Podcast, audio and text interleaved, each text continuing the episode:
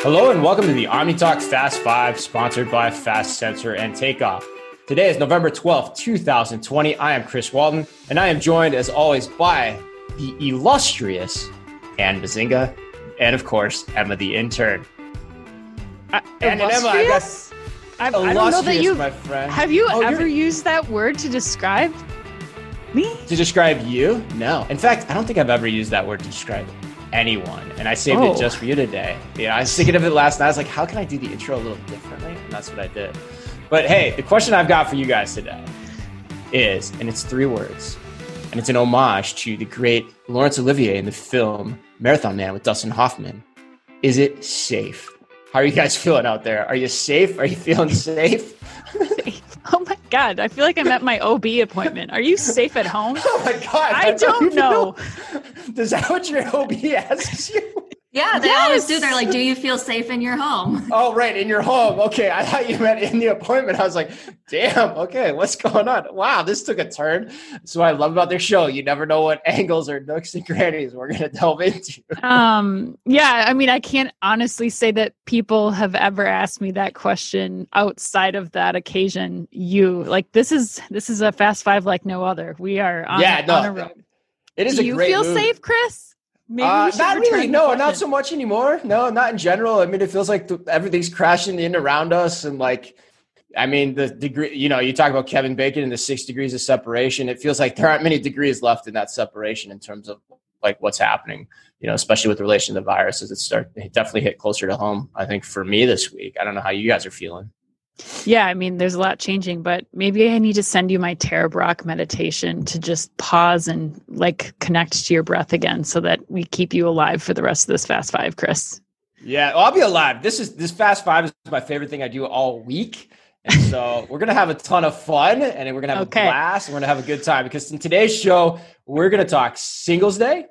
JCPenney's new court approved sale. We're going to talk about autonomous and also now what is autonomous electric grocery delivery. And we're going to end, as all things in life really should, we are going to end with a discussion on alcohol and beer and wine retailing. But first, we've got some major news out of Target this week. Some might even call it, and by some I mean, of course, me, the ultimate beauty strategy. Nope. Move. Nope. Emma, not, not okay. I don't know how to take off after that, but okay. So as Chris just alluded to, Target and Ulta have announced a new strategic partnership.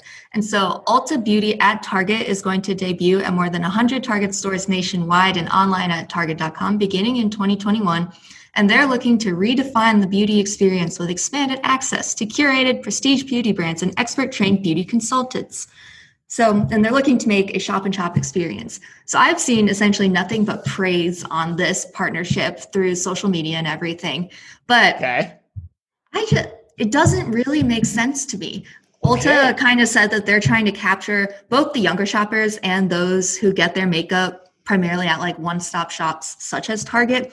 But these are going to take up a lot of space. And as we were talking, like, yesterday or a few days ago. Like, what about all of Target's own brands and then the brands that Ulta chooses to pull into Target? Like, that seems really complicated. And I feel like Target doesn't really need Ulta. But yeah, I'm curious to see what you guys think. Yeah, interesting to hear. Okay, I'm curious. And I, I, have been debating this in my head, like back and forth and back and forth. And I think there's a lot of angles on this. I'll get to my points in a few minutes, but I think there's there's just a lot we don't know yet, and I'll talk about why. But I'm curious, and what? Yeah, where are you? Are you kind of like Emma? Or are you like, hmm, I'm not sure I understand it, even though everyone's praising it. What do you think? I've gone through like lots of seasons of thought with this this whole partnership. I have to say at first I was kind of confused. I'm like, man, Target could just bring those brands in, couldn't they? Like couldn't they just handpick and say like okay, we want, you know, you you and you to come in and we'll do, you know, whatever our design partnership kind of concept is but in the beauty space. But then I guess and you know it seems really strange because typically target i worked in target beauty for quite a long time and it was always like let's test online first and then we'll see about bringing you in store.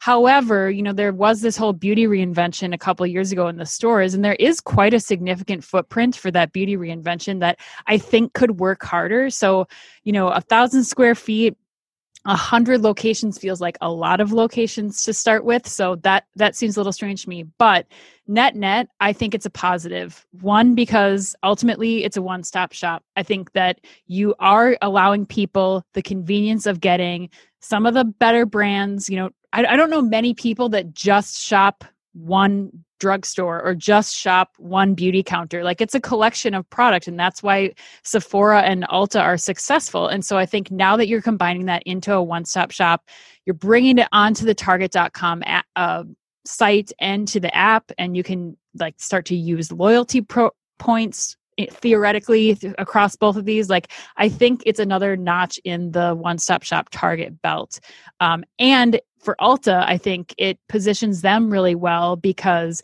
like, if you look at a lot of the mall traffic, Ulta is one of the biggest drivers to mall traffic right now throughout the pandemic. So, a lot of people are talking about how this makes Ulta safe from from you know as an essential being part of an essential retailer which i i'm kind of like eh, a little yeah, bit on that because months hopefully yeah, yeah. exactly exactly. But you know they are consistently driving people to the stores. So for ulta this gives them a way one to you know help use the the target traffic that's coming into their stores but also really helps get them a leg up in the competition against sephora their next greatest competitor um, you know, with this 100 stores and then potentially going to the other, you know, 1800 stores in Target's chain. But okay, so Chris, net net you like it? Is that what you're saying? I saying? like it. I net, like net it. Like yes. It. Okay. Yes. Net net you what like do you it. think? Yeah, I mean, though?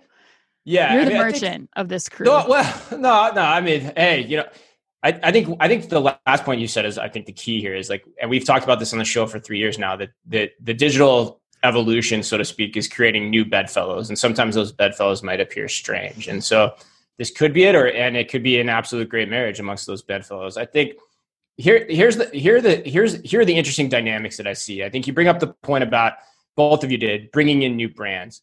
Point of fact, Target cannot get prestige brands. They can get some, and they try, and that's why a lot of times maybe they're limited partner design partnership type things, but they can't the, get the big they can't get the big cachet brands all that often. Um, I tell the story all the time where I was meeting with one of the big cachet houseware vendors, and uh, the woman said to me, "Sugar, I ain't ever putting my products on your shelves." And that's a true story. Like as much power and cloud as we had, there were just things that we could not get. Now, the piece with that, and I talked about this with Walmart when they acquired Moosejaw and all that other stuff. Just because Ulta has them doesn't mean the brands are going to want to go into Target stores. So I'm that's the part of this that I'm still not sure how it's going to play out. That was the whole premise of Target's chef catalog acquisition, and it didn't work for that exact reason. So I don't know if that's at play here or not. But from a Target perspective, I love it. I mean, Emma, you talked about space in the store. I mean, the key thing is here is like digital's coming. Target probably doesn't need as much space in the store for what it has. So this is a category that can be put in. And to the answer your point, it still drives traffic. So I think that's also incredibly valuable. Um, but the other angle on here that I'm really interested on the Target side is Ulta selling these products online via Target.com. I think that's beneficial from an order pickup perspective, a fulfillment perspective for Ulta. But my question is, how is that going to happen? Is it going to happen traditionally where Target takes ownership of the goods, which is most of what's on Target online? Or is it going to happen by way of Target's marketplace, which they've been quietly standing up, where Ulta is still the merchant of record? Because then that changes the distribution and the prestige brand conversation to a pretty great degree online versus in store, or possibly both. I'm hopeful that that's what they're doing because if they are, I think that's really smart. If they're not, then I don't think this is as cool as it sounds. On Ulta side, that's the part where I'm a little like maybe a little more concerned, where you know, a th- hundred stores. Okay, if you're smart, you're putting it in locations, and that's all you do, where you don't want to invest in your own heavy infrastructure for stores to be built out. Then okay, that makes sense. But you've got to be really cautious of that because you don't want to cannibalize yourself over time. But I don't know. Ultimately, an interesting marriage. What do you guys think? Am I well, crazy? Chris, what's happening in the stores versus mm-hmm. online? Mm-hmm. Like, explain that relationship within Target right now because Target is what consigning the Ulta products. Like, how are they how is that relationship working in the stores versus how it's going to work online? You like mean the beauty products they carry pre Ulta? Right. Yeah, I mean, most of the time, Target's no. I mean, Target's just buying those goods for the most part. Uh, I mean, it's happening. But with Ulta, ways. with Ulta in the stores, like, would you?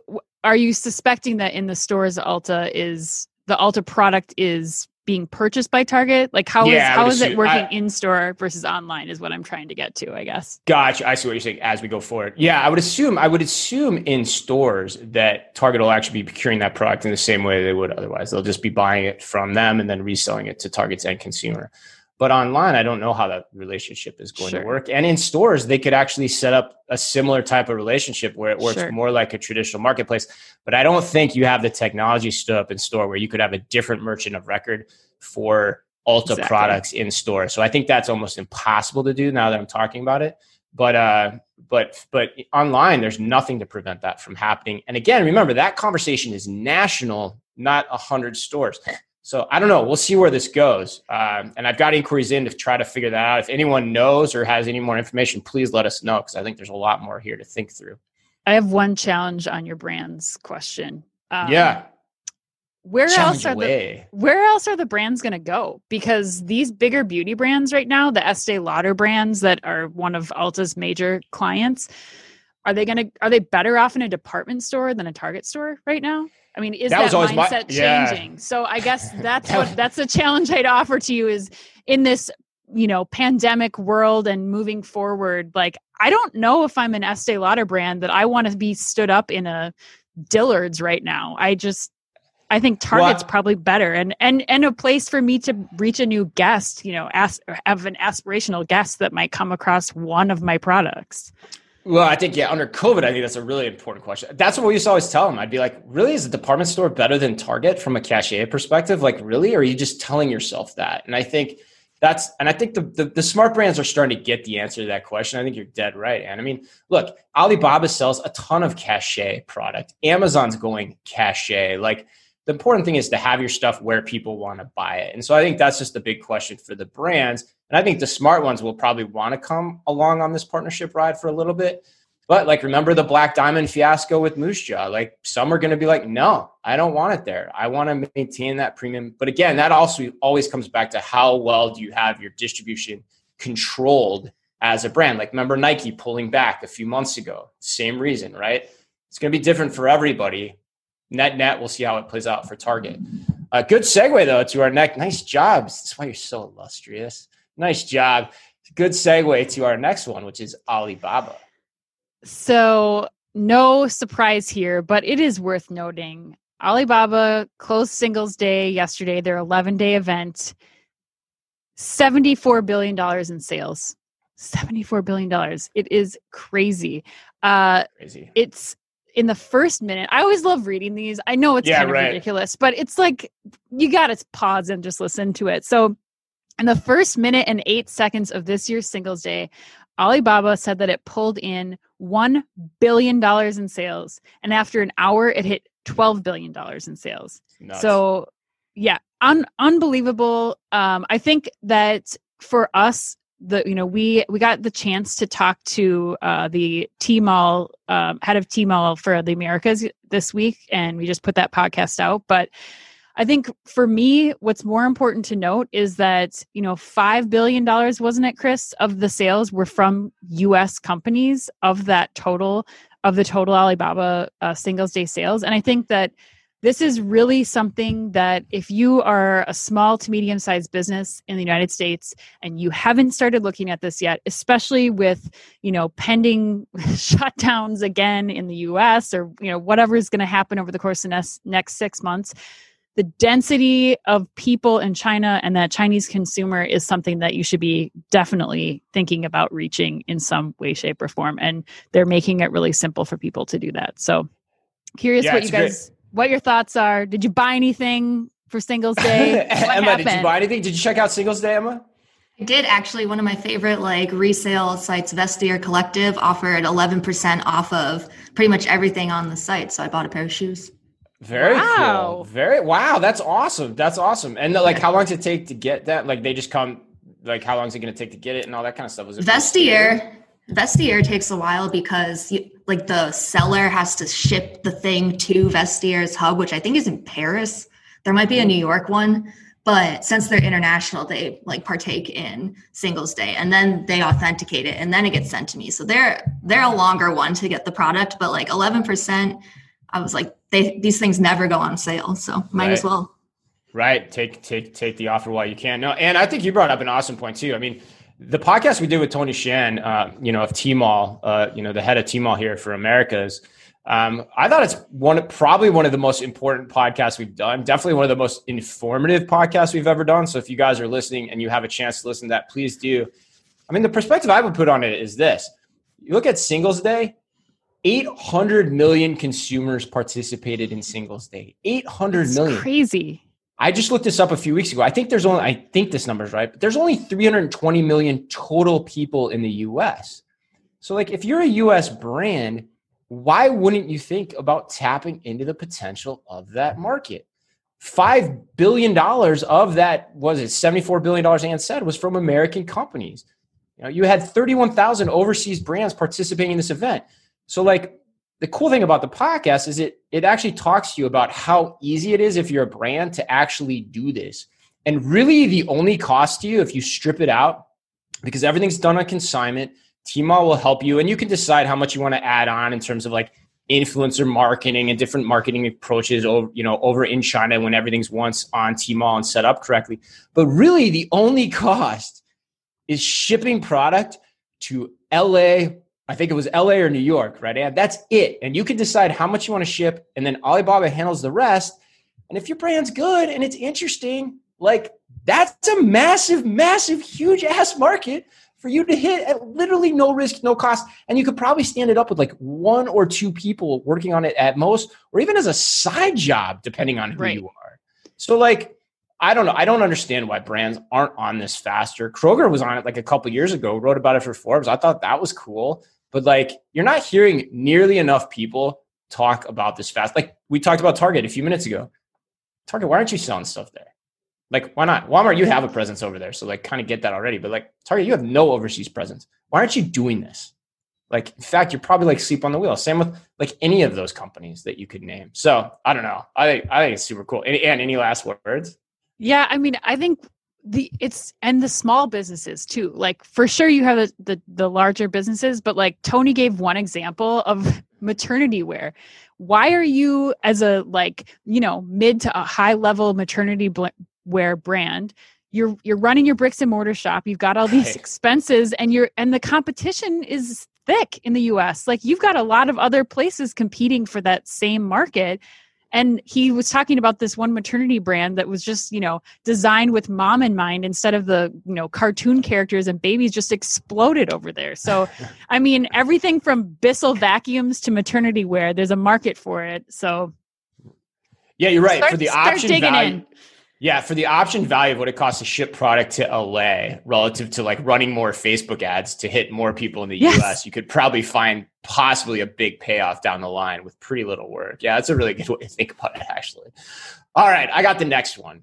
So, headline number three is that the sale, and loves this headline too. The sale of JC Penney's finally got court approval. Simon Property Group this week and Brookfield Property Brothers have been approved by court to acquire Penney's retail operations for $1.75 billion in cash and debt, which should, according to Chain Store Age, save approximately 60,000 jobs, which is not something to overlook. The agreement, according to the publication, also includes the formation of separate property holding companies made up of 160 of Penney's real estate assets and all of its own distribution centers, which will be owned now by a group of the company's lenders.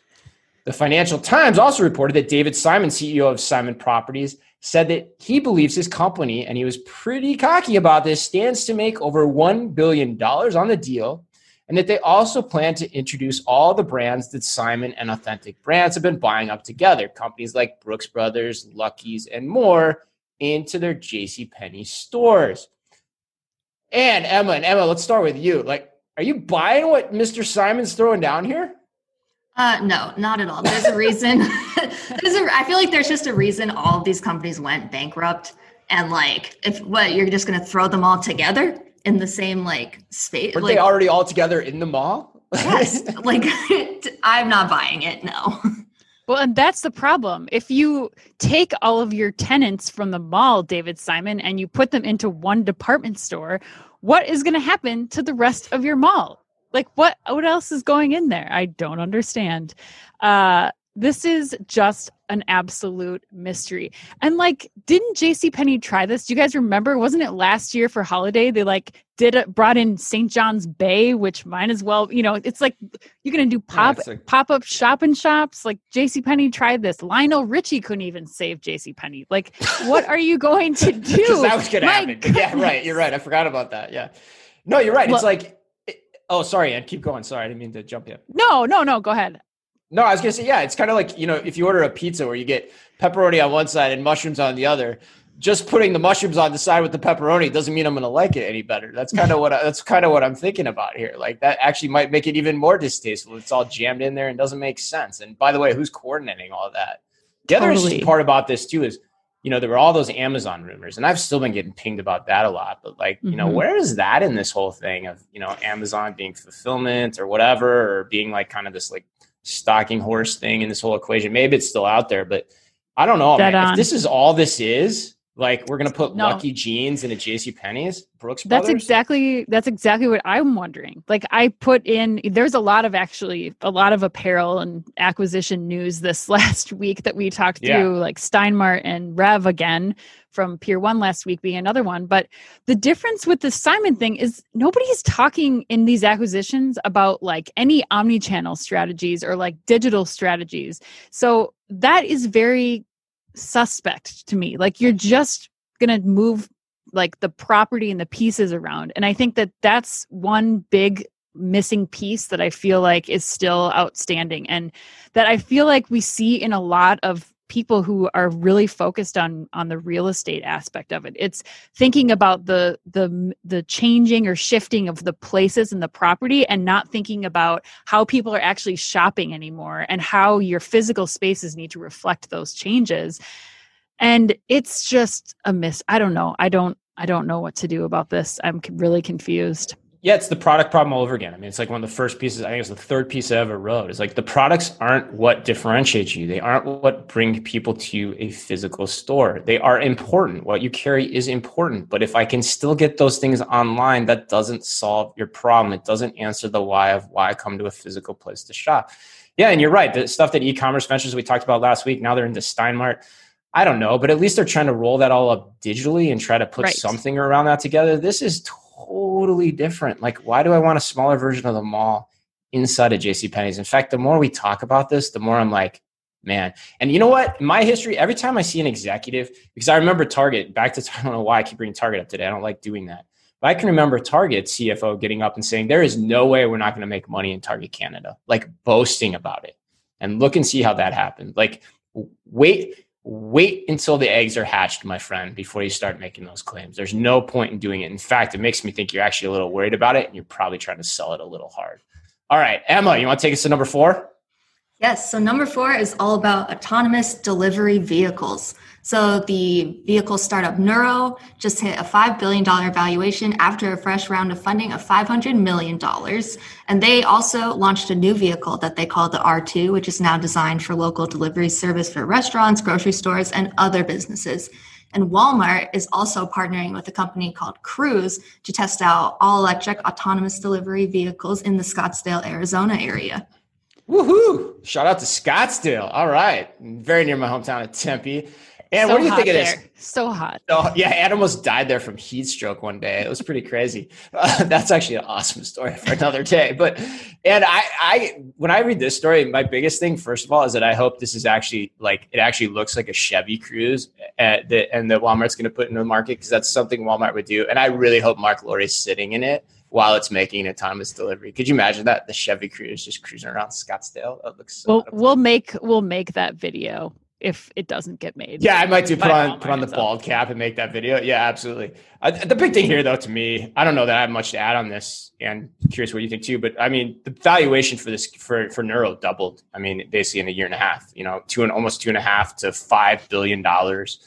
Um, you know, it's an important story to know. It's not going away, and I think the cool angle here is not only talking about autonomous vehicles, but now we're talking about electric vehicles, and that's super cool. But this thing is still, I mean, for everyone listening, we're still talking years, years out. So don't buy into the hype that this is going to make a huge difference on financial returns for any of these companies, you know, in the short term. And I'm talking like next five years, especially. So Yeah, uh, I, I think I add? think it's about it's about what we've talked about as a theme for consistent across the last several weeks.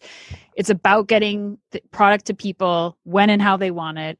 And Amazon's making this faster and faster. No surprise there. They've rolled out electric vehicles. So now it's not just about getting the product to customers quickly, but also with the least impact to the environment as possible. So I think and and I think you know over the course of the last 6 months, especially 6 to 8 months now, companies are understanding how expensive the last mile is. So it's about efficiency, it's about speed. Um, and again, Amazon is going to push every single retailer to do this to meet customers' expectations.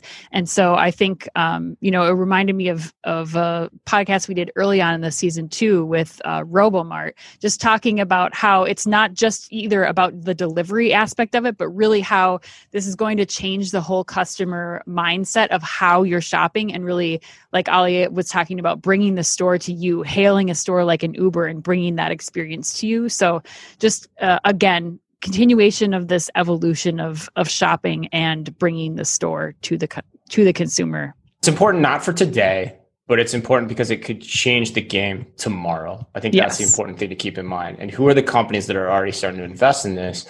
And who are the ones that are not? And how do you put them on kind of your pecking order from an experimentation innovation standpoint? All right, well, let's close it up. I can't wait for this one with a little discussion here on this one's fascinating. I think discussion on alcohol and where it sits in the minds of consumption and retail.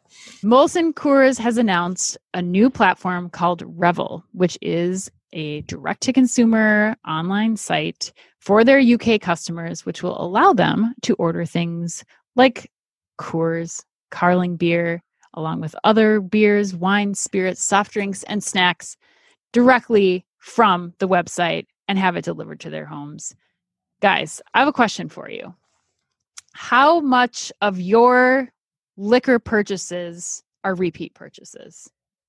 Chris, Ooh, start with Emma. You. oh, you want me to start? Yeah. Okay.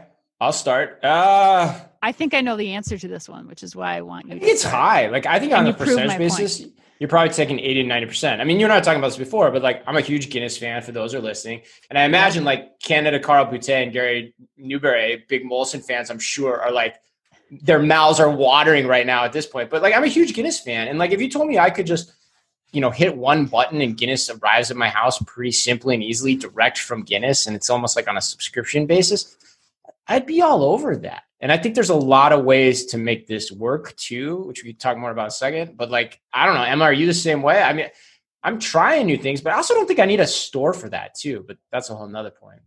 For sure, especially since you can't really be like tasting different things at a liquor store at the moment. I pretty much order the same things. And mm. if they're just if I could just have them show up at the doorstep, like I absolutely would not go to a liquor store anymore. I think I think there's still a use case for the liquor store, but I think that you two eh, are proving my point in that for many people, I think that there are several occasions where you're just getting the same six pack over and over and over again every time you go in.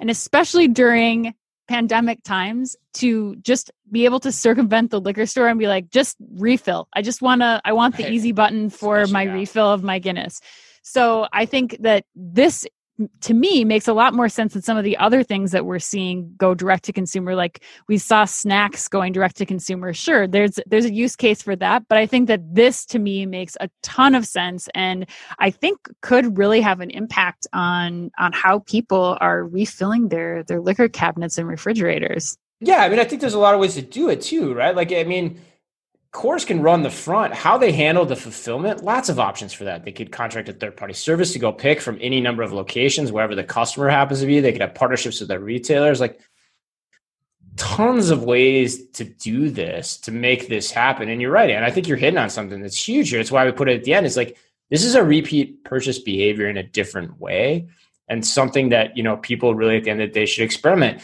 I don't even know it's just repeat though, because I'm curious here too.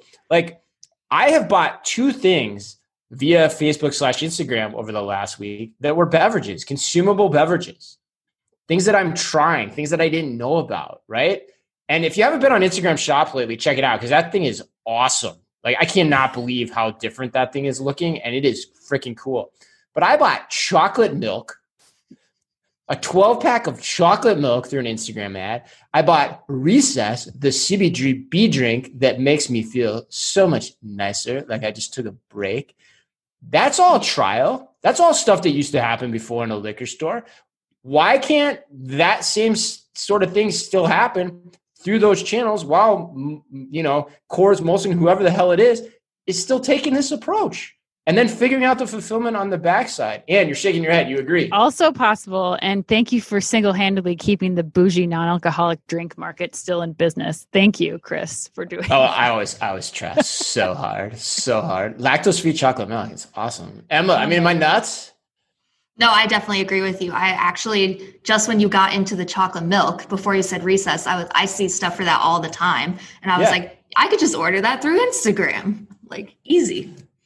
Right, right. And there's so many ways to think about fulfillment. I think that's why there's so much money rushing to that fulfillment space. I mean, God, you saw the the bet like even there's so much activity happening. Like, you know, Bevmo was acquired this, you know, this past week for, you know, not reasons that are, you know, germane to the discussion a little bit different, but like there's just so much money happening here about how to think about this differently. It's just another example of, you know, why it's important to think about how to go direct to consumers. All right. Well, I think that wraps us up. Happy birthday today to Wallace Shawn from My Dinner with Andre fame and Princess Bride. And of course, Karen from Will and Grace and everyone's favorite heartthrob. I know, Anne. I know he's illustrious in your mind, Ryan Gosling. And remember, oh my God, it's the baby goose's birthday. It's his birthday today. Oh my Gosling's goodness. birthday. I'm going to order some la, drinks to celebrate that. La La Land. I'm sure you are. And remember, if you can only read or listen to one retail blog in the business, make it OmniTalk. Our Fast Five podcast is the quickest, fastest rundown of all the week's top news, and our twice weekly newsletter tells you the top five things you need to know each day and also features special content exclusive to us and just for you, and all within the preview pane of your inbox. Sign up today at www.omnitalk.blog. Thanks as always for listening in. Please remember to leave us a review wherever you happen to listen to your podcast or on YouTube. And of course, be careful out there. The OmniTalk Fast 5 podcast is brought to you by FastSensor. Fast Sensor is the first AI powered business intelligence platform that provides business owners with ROI focused optimization tools tailored to fit your organization. With FastSensor, you can successfully monitor safety, efficiency, and journeys across your organization from customer flow to queue management to the effectiveness of digital signage and promotion. Visit fastsensor.com to learn more. And Takeoff. Takeoff is transforming grocery by empowering grocers to thrive online. The key is micro fulfillment, small robotic fulfillment centers that can be leveraged at a hyper-local scale. Takeoff also offers a robust software suite so grocers can seamlessly integrate the robotic solution into their existing businesses. To learn more, visit takeoff.com.